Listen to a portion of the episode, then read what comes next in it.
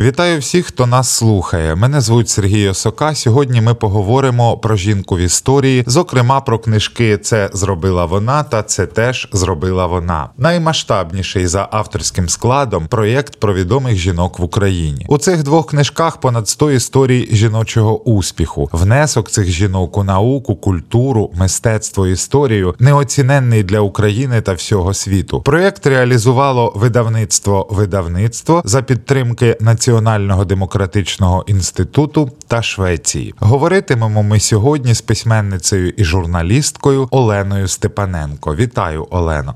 Вітаю Сергію, всіх слухачів. Ми поговоримо про художницю Катерину Білокур, про мисткиню, творче життя якої минало в таких нелюдських умовах, що взагалі дивно, як там можна було вижити, а не те, що творити. У її імпровізованій майстерні узимку стояв такий холод, що пальці примерзали до чобіт, фарба застигала, а з рота йшла пара. Однак це про неї всесвітньо відомий майстер пензля Пабло Пікассо сказав, а точніше вигук вигукнув: якби ми мали художницю такого рівня майстерності, то змусили б заговорити про неї цілий світ. Олено, ваш матеріал один із небагатьох написаний від першої особи. Важко було приміряти на себе всю цю похмуру фактуру, убога сільська хата, сволоки, чорний хліб, праця від зорі до зорі і якась тотальна безпросвітність. Вам було страшно. Приміряти особливо і не довелося. Я сама народилася майже в селі. Знаю, як то коли городи, господарство, розтопити грубку, то ціла пригода пригода, а воду носити доводилося з колодязя через дорогу. Але між нами з Катериною є одна серйозна відмінність. Я народилась на кілька десятиліть пізніше і мала можливість отримати освіту, яку захотіла, і розпоряджатися своїм життям на власний розсуд. Це надважлива річ, про яку ми мало замислюємося, адже маємо це за замовчуванням. Це одна з головних передумов нормального людського розвитку і становлення, свободу вибору і самовизначення, право на власний час і власний простір, чого Катерина Білокур була позбавлена з маличку і майже до смерті. Саме тому я писала від першої особи, щоб наші маленькі читачі усвідомили, яка ціна була сплачена за те, що сьогодні ми сприймаємо як даність. Якщо подивитися на хату художниці, вона геть не була убогою. Це був е, дуже доглянутий, великий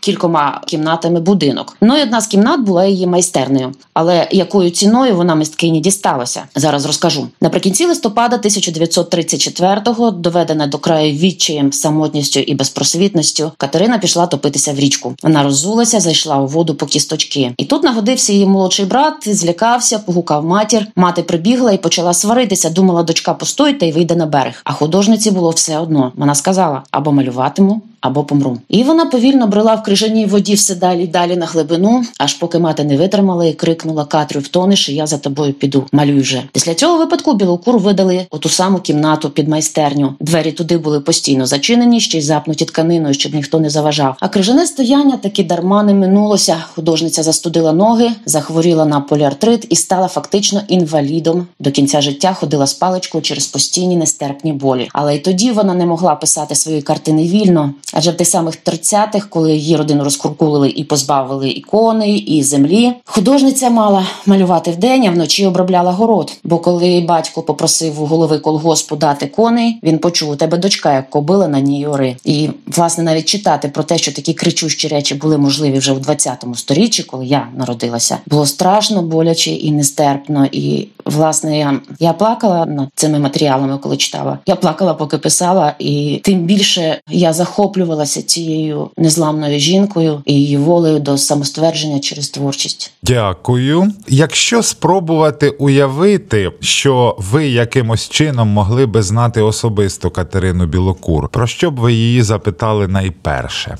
Ну тут тільки одне запитання в мене постає після того, як я дізналася її біографію. Я б обійняла і запитала, чим я можу їй допомогти. Її батьків, як я вже казала, розкуркулили, попри те, що вони до того були досить заможними. І коли всіх примусово масово заганяли до колгоспів. Василь Білокур на відріз відмовився від цього сумнівного щастя. Як вони виживали в голодні 30-ті, невідомо. Але в сусідньому дворі, де жив дядько Катерини Омелько, в кінці саду е, є кілька горбиків. Там поховані її двоюрідні брати і сестри, які не пережили цього голоду. Сама художниця в листі до мистецтвознавиці Ніни Іванівни Велігоцької уже в 50-х роках. Це був один з останніх її листів зверталася з проханням привезти якихось харчів, пшона, цукру, олії, навіть за її кошти. Якщо навіть машину не змастити, то вона не поїде. Писала Білокур. Ну іншу гостю, теж мистецтвознавицю, яка приїхала подивитися, як працює визначна радянська колгоспна художниця. Вона пригостила в холодній хаті напівсирою картоплею, адже навіть топити піч було нічим. Ну і звідси постійний напівголодний стан, обмороження, коли за її словами влітку після цього злазили нігті. Життя однієї з найпотужніших наших художниць це чи не одна з найтрагічніших біографій в нашій історії. Це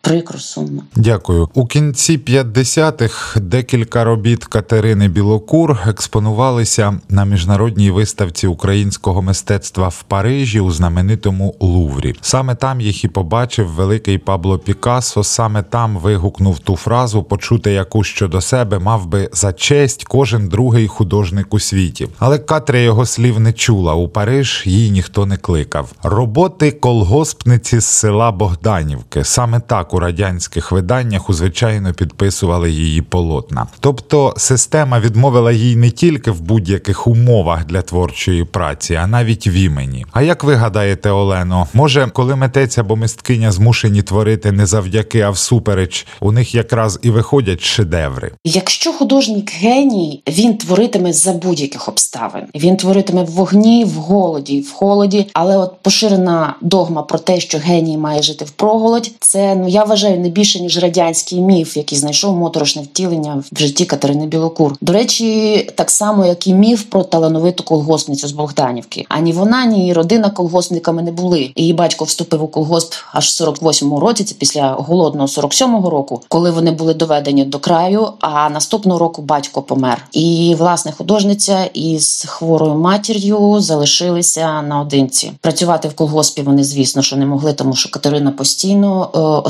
останні 10 років просто е, ходила за матір'ю, яка вже не вставала. Тобто, уявіть собі ці умови оцієї великої холодної хати, де лежить хвора жінка, а інша жінка, яка теж хвора, яка спирається на паличку через постійні болі в ногах, якось намагається дати їй раду. Ось Катерина Білокур не була колгоспницею. Вона була живим спротивом будь-якому колективізму чи будь-якій радянщині. І до речі, ті дві з трьох робіт, представлених в Парижі, про які Пікассо так схвально і захопливо відгукнувся, цар Колоса Берізку після цього шаленого успіху, коли радянські функціонери зрозуміли, з чим вони мають справу, з яким рівнем вони мають справу. Вони ці роботи не повернулися в Україну. Їх не повернули художниці. І за однією з версій партійні функціонери їх просто продали, і зараз їхня доля невідома. Дякую. Катерина Білокур у своєму щоденнику пише, що коли її батько вперше завважив, що донька малює, побив її ременем і наказав більше ніколи цього не робити, бо що люди скажуть. Це звичайно такий страшний патріархальний підхід. Але як ви, Олено, думаєте, це сталося через те, що малювати наважилася сільська дитина, чи все ж таки через те, що ця дитина дівчинка? Ну, от саме у випадку Катерини Білокур обидва фактори зіграли з нею злий жарт. Тому що, якщо ми уявимо собі село початку 20-го сторіччя, це патріархальне село. Народжується хлопчик, це спадкоємець, який може допомагати батькові, успадкувати майно, примножити землі. Ну а який зиск із дівчинки? Витрати на придане. Ніхто не рахував вартості щоденної жіночої праці. Оці нескінченні розтопки печі, приготування їжі, догляд за худобою, обробку городів, виховання, догляд за дітьми. А ще ж в неї от в кімнаті стояла прялка. Тобто, це свідчить про те, що вони самі ще й виробляли тканину, бо купувати було дорого. Читання вважалося неприпустимою тратою часу. Ну хіба що взимку, коли немає роботи. Що вже казати про малярство, це була розкіш, яка абсолютно недоступна з одного боку дівчинці, а з другого боку селянці. І саме тому, коли от Катя вона була дуже допитлива, дуже жвава, дуже розумна дитина. Коли вона самотужки вивчила грамоту,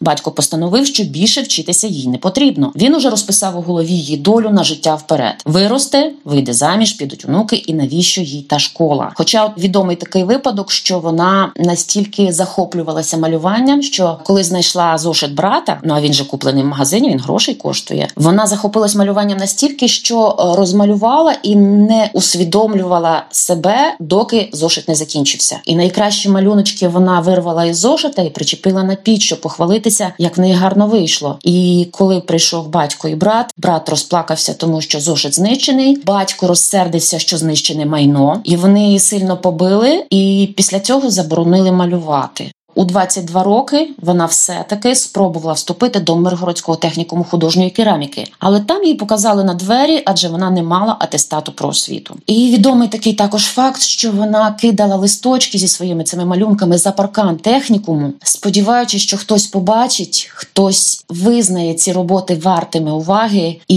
її таки завернуть. Вона дуже повільно йшла від цього технікуму, але ніхто не побачив, ніхто не завернув, і невідома доля цих робіт. Вдруге вона спробувала отримати освіту вже в 28-му році, коли поїхала вступати в Київський театральний технікум, адже вона грала в сільських постановках, мала добрий акторський хист, чудовий голос. Вона взагалі була надзвичайно обдарованою в усіх іпостасях. Вона малювала театральні декорації, е, вона мала гарний письменницький хист, але і тут їй теж стала на заваді відсутність атестату. Тобто, от те, що вона із села це їй завадило отримати освіту, а те, що вона жінка, батько просто для неї прописав долю, і він намагався її кілька разів просватити, бо вона була дуже гарна, але вона щоразу відмовлялася. І після однієї з таких спроб вона була в такому відчаї, бо їй поставили фактично ультиматум: або виходь заміж, або тікай іди з дому. Ми тебе не знаємо. Вона сама пішла з дому, пішла до Канева пішки і всю ніч молилася на могилі Тараса Шевченка. Він все життя був для неї взірцем, і от власне вона до самого кінця життя сподівалася, що знайдуться якісь меценати, якісь люди, які от метафорично викуплять її з рабства, як власне, от Брюлов і решта художників і високопосадовців Російської імперії допомогли викупити з рабства Шевченка, але але на жаль не сталося. Ось а що ж до жінок, то власне, от ми маємо її сучасниць навіть старших за неї, десь років на 20 в середньому Зінаїду Серебрякову і Олександру Екстер. Це надзвичайно відомі і художниці, які змогли повністю відкрити свій талант, які змогли розвинутися і розкритися просто тому, що вони народилися у міських родинах, в родинах, де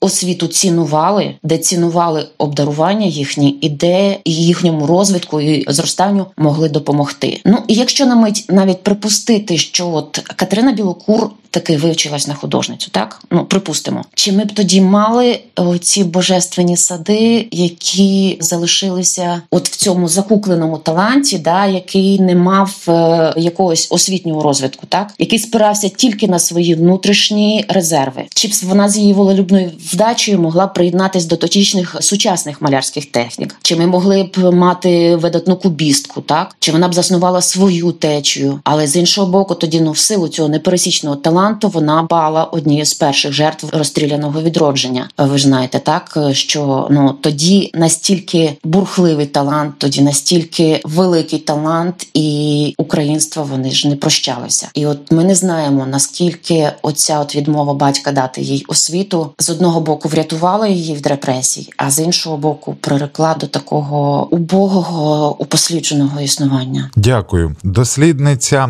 Оксана Забушко називає творчу манеру Катерини Білокур унікальним зразком світського іконопису. Це властиво естетика релігійного екстазу, святкування божественного, що просвічує крізь земне, і тільки в цьому контексті її творчості може бути поправно відчитана. Цитата була на вашу Олену думку. Творчість Катерини Білокур це таке богослужіння чи дужче праця? Її творча майстерня це храм, чи все ж таки неоране поле? Ну Сергію, тут би я навіть не стала ставити порівняння чи чи тому, що це була велика праця, але це було і богослужіння. От коли дивишся на її роботи, все одно просвічує якась така містична благодать, от знаючи, що вона жила в такій чорній щоденній зневірі, в такій праці, в таких злиднях. Але оце її багатство кольору, багатство звуків, які відчуваються, оця наповненість світлом і містичним світлом. Тобто, це не просто тюльпани, це тюльпани з божественного саду. І ми ж знаємо, що вона жодної квітки за життя не вирвала. Вона дуже святобливо ставилася до всього живого. І ми знаємо, що її картини могли писатися по півроку. Чого на її картинах часто сусідують там півонії і мальви. Півонії розквітають навесні, мальви влітку, і айстри, які розквітають восени, тому що в неї з одного боку не було часу для того, щоб просто закінчити цю картину швидко. а Вона працювала дуже вдумливо, ось дуже повільно. Тобто, це от цілий рік зосереджений в одній картині, і вона не могла зрізати ці квіти, просто тому, що для неї це було святе. Це кожне зображення, це була молитва, як на мене.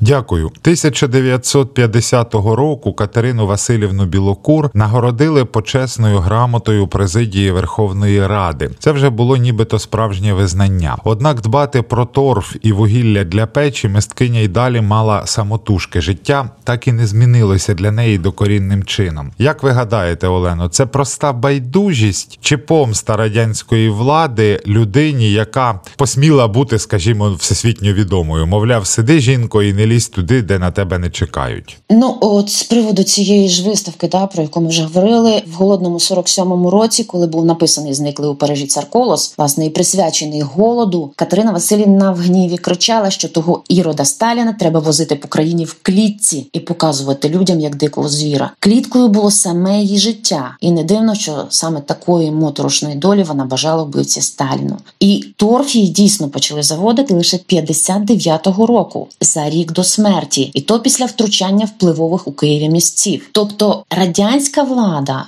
вона платила їй ігнором, так само як Катерина Білокур, якщо читати її листи, не можна відчитати якому сторіччю вони належать. Тобто там немає усталеної радянської дійсності взагалі ніяк. Вона не помічала радянської влади, і власне, от це і напевно було її найбільшим перед радянською владою гріхом. Ось е, вона постійно просила своїх друзів. В неї були впливові друзі, і Тичина, і багато художників, мистецтвознавці, але їм дуже дохідливо пояснили функціонери партійні. Вона в нас значиться як колгоспна художниця, і вона має жити в селі. Крапка. Тобто, яким було те життя партійців, не обходило. Про жодну помсту навіть не йшлося. Просто гвинтику в машині відвели його місце і крутися, власне, як хочеш. Дякую, дякую. Тут є ще один дуже цікавий фактор оточення односельці. Ясно, що Катерині Білокур мало доводилося спілкуватися з митцями, хоч і справді в неї були впливові друзі, але це були спорадичні зв'язки. Здебільшого вона перебувала в середовищі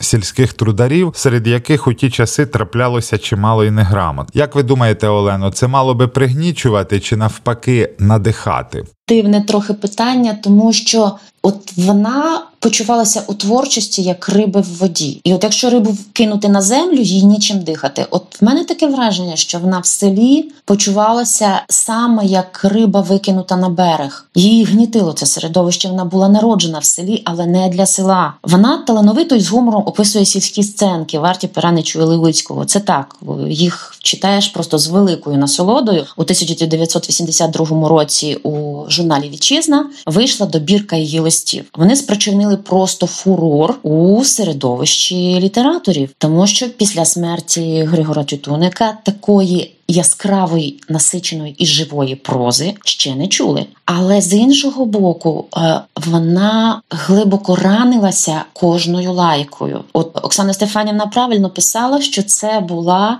черниця в миру. Вона була внутрішньо настільки освяченою своїм мистецтвом, настільки намоленою оцими всіма своїми божественними квітами, що навіть звичайна лайка її е, пригнічувала. Вона просто йшла. І, от, власне, для односельців була вона дуже мовчазною, і водночас вони згадують, що вона прекрасно знала, що де відбувається, але почувалася і писала це в усіх листах без краю самотньою. Дякую. І тепер е, трошечки про проект. Чи часто ви, Олено, берете участь у проектах про жінок і в чому, на вашу думку, їхня користь? Напевно, це був перший. Я сподіваюся, не останній проєкт. Мені було страшенно цікаво брати в ньому участь, тому що ну я зізнаюся, коли мені пані Лілія Омельяненко із видавництва видавництва запропонували взяти участь, і вона запропонувала обрати про кого б я хотіла писати. Я не замислюючись, сказала, що я хочу писати про Катерину Білокур. Я живу на вулиці її імені, тут один єдиний будинок, і мені було страшенно цікаво дізнатися про неї більше. Коли я дізналася більше, мені стало страшно, але водночас я відчула, що ми маємо популяризувати такі історії. Ми маємо розказувати про жінок, які буквально пробивалися як ростки через асфальт, які пробивали собою оці от віковічні стіни усталеного патріархального укладу, щоб довести вони можуть, вони талановиті, вони круті, вони сильніші за чоловіків, тому що маючи менше можливостей, але маючи талант, маючи сміливість. Маючи почуття поваги до себе і розуміння того, що ми варті, вони ідуть і роблять. Дякую. І наостанок, Олено, яке буде ваше побажання нашим слухачам і слухачкам, які слухають подкаст про жіноче лідерство? Слухати подкасти про жіноче лідерство, не стомлюватися, боротися, тому що здатні ми вирішити цю проблему, чи не здатні, ми можемо зрозуміти тільки в процесі вирішення цієї проблеми. Ми ніколи не дізнаємося, змогли б ми це зробити чи ні, поки ми не візьмемося і не зробимо. Дякую. Зі мною говорила Олена Степаненко, письменниця і журналістка. Дякую вам, Олено, і на все добре.